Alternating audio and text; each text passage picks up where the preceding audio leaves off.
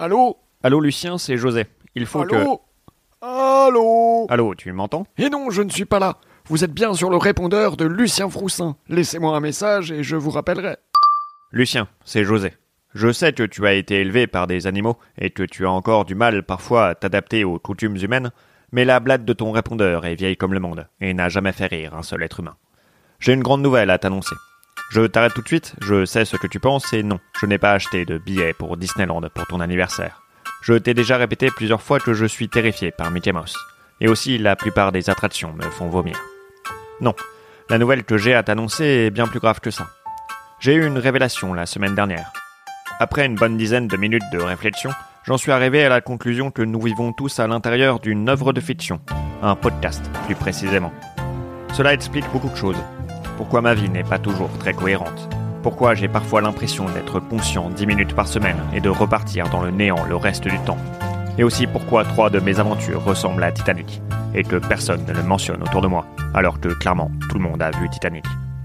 Pour être tout à fait honnête avec toi, je suis dans l'obligation de préciser que j'avais pris des champignons hallucinogènes pour la première fois de ma vie, au moment où j'ai eu cette révélation. Mais je suis persuadé que c'est la vérité. Nous sommes tous le fruit d'un créateur, qui, je le suspecte, est à mon image, bien que légèrement plus jeune et clairement plus de gauche. Ce que je viens de te dire est évidemment purement confidentiel. Je ne veux pas semer la panique dans le monde entier avec une telle nouvelle. Rappelle-moi dès que tu peux. Porte-toi bien. Paris. Mars 2019. Ah, le mois de mars. Ce nom qui fait penser au dieu de la guerre, à la planète rouge et à ses délicieuses barres chocolatées. Ah, comme j'aimerais manger un Mars sur Mars avec Mars en Mars. Tu veux un Mars, Mars dirais-je à Mars, fier de mon astuce. Mais je m'égare. L'heure n'est pas à la poésie. Ce que je ne savais pas quand j'ai laissé ce message vocal à mon petit frère, c'est que ce dernier était sur écoute. Il est en effet suspecté d'avoir détourné des fonds pour financer son parti politique d'extrême droite, Danse avec les loutres. Et malheureusement, Mediapart a mis la main sur l'enregistrement et a publié l'histoire en une de leurs nouveaux numéros. Décidément, la capacité de Mediapart à s'immiscer dans la vie privée des gens et à raconter n'importe quoi tant que ça fait du mal à des honnêtes gens de droite est sans limite. Je vais me coucher. Cette histoire a beau être vraie, qui pourrait croire à une chose pareille Je suis réveillé à 5 heures du matin par un brouhaha insupportable. On dirait une manifestation pour le climat, mais avec du monde. J'ouvre les volets et me retrouve nez à nez avec une foule. Certains brandissent des pancartes sur lesquelles on peut lire Tout est un mensonge, sommes-nous vivants? Ou bien Froussin plus Champi égale vérité. Quand ils me voient, perché sur mon modeste balcon, ils s'arrêtent brutalement tous de parler, et l'air est rempli d'un silence de plomb. Froussin, crie une femme sur le trottoir, partagez votre savoir avec nous. Quelle est la raison de notre existence? Quel est le nom du podcast? Est-il est sur iTunes? Une centaine de perdus me fixent, les yeux écarquillés comme ceux d'un lapin devant les phares d'une voiture. Je reviens tout de suite, leur dis-je. Je vais mettre un caleçon. Pas question d'exhiber plus longtemps ma carrosserie. Je descends parmi la foule pour leur apporter les réponses qu'ils convoitent tant. Pour leur prouver que les lois de la physique sont faillibles dans un monde tel que le nôtre, je me saisis d'une baguette de pain. Regardez cette baguette de pain, leur dis-je. Rien de plus ordinaire, n'est-ce pas? La foule approuve en silence. Tiens, prends-la, dis-je en attendant un petit enfant devant moi. Tu me confirmes que c'est une vraie baguette de pain et qu'il ne s'agit pas d'un accessoire. Je le confirme, dit le petit garçon. La foule est intriguée. On dirait bien que j'ai réussi à capter leur attention.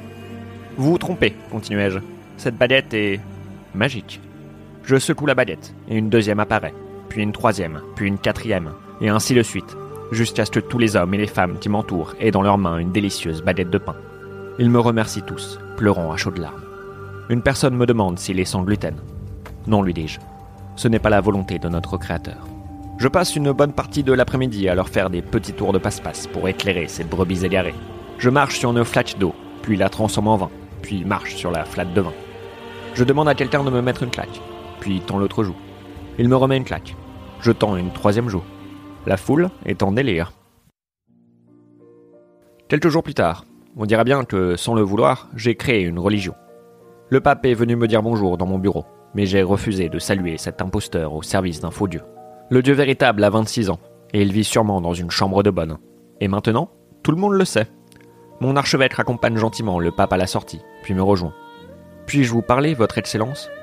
Je vous ai demandé de ne pas m'appeler ainsi, lui réponds-je. Ça fait prétentieux. Appelez-moi Votre Altesse. Parlons en privé. Je claque des doigts, et les prêtres qui étaient dans la pièce disparaissent en poussant des hurlements d'effroi. Votre Altesse, continue l'archevêque, j'ai une terrible nouvelle. L'un de nos prêtres est accusé de pédophilie sur un enfant de la commune de Lyon. Lequel? lui demandai-je. Le petit Nathan, me répond-il. Pas tel enfant, tel prêtre. Imbécile. Père Castor, me dit-il. Oh non, pas Père Castor. J'adorais ces histoires. Décidément, il faut croire que chacun de nos héros finit un jour par tomber. Quel monde cruel. Quelle sorte de Dieu pourrait créer un être humain capable de choses aussi horribles juste pour faire une blague sur l'église catholique dans un podcast?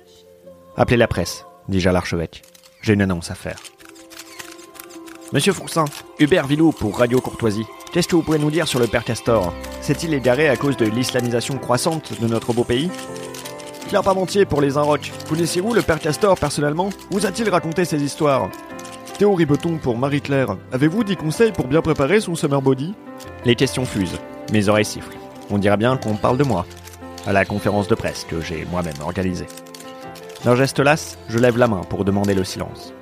Les faits qui nous ont été rapportés sont condamnables, leur dis-je, et bien évidemment il était de notre devoir de faire barrage aux actions du père Castor. Mais ce n'est pas le seul responsable. Voyez-vous, j'ai eu la confirmation récemment de quelque chose dont je me doutais depuis quelque temps. Le monde tourne autour de moi. Et s'il vous arrive d'éprouver de la peine ou de la souffrance, j'en suis le seul responsable. Il est de mon devoir, en tant que personnage principal, de mettre fin à toutes ces injustices. Je dois pour cela disparaître, c'est la seule solution. J'appelle donc les fidèles qui le souhaitent à me retrouver demain à 14h, place de la République, pour me crucifier. Je n'ai pas d'autres commentaires. Place de la République. Je porte sur mon épaule une croix que j'ai moi-même fabriquée pendant la nuit. Une croix en forme de F, comme fromage. Peut-être la seule chose qui va me manquer au paradis, si le Créateur souhaite qu'il y ait un paradis. Et aussi comme Froussin, mon nom. Entouré de mes fidèles, je porte la croix en direction de la colline de Montmartre. Quelle idée de s'être retrouvé à République. Je fais la moitié du trajet dans le métro. J'ai un mal fou à passer les portiques. Arrivé au Sacré-Cœur, je suis face à une sacrée foule. En pleine ascension, je croise les regards d'inconnus et ceux d'amis de longue date. Pablo, Jacques Chirac, Mick Jagger et mon ex-femme. José, me dit-elle, tu crois vraiment en ce que tu dis? Nous avons été mariés pendant plus de 20 ans, José. Que valent toutes ces années de vie commune si le monde entier est un podcast créé en 2018 2017, lui réponds-je. Je n'ai pas d'autre réponse à te donner.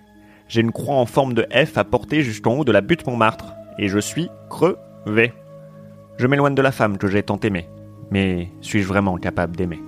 Mes émotions m'appartiennent-elles? Ou suis-je condamné à être le pantin d'un cruel marionnettiste? Je fais une pause. J'ai un caillou dans ma chaussure. Quelques heures plus tard, je suis crucifié à cette croix en forme de F. Je suis crucifié. Heureusement qu'il y a eu une ellipse. Mes fidèles ont eu un mal de chien à me clouer à la sixième lettre de l'alphabet. Le résultat est épouvantable. J'ai l'impression de mal d'abbé.